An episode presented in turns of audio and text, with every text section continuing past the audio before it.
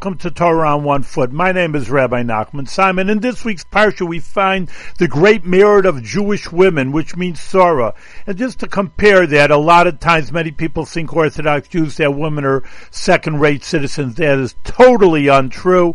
The truth is that in certain senses, which we will see, that women are superior to men in certain senses, and that is is that when Sorah had uh, Abraham and Sorah, uh, well, Abraham had the child Yishmael Sorah and Avram then had their own son, Yitzchak, that uh, Sorah said, get rid of Yishmael, he's a bad influence on our good son. And Abraham, who was so kind, says, no, let him be. And Sorah said, no, he has to be going out. And they asked the Almighty, and the Almighty says, listen to Sorah, and not only listen to what she has to say, but the commentaries say that she has a greater prophecy than you, Abraham. So we see women in certain senses are superior to men in, the, in prophecy. Thank you very much.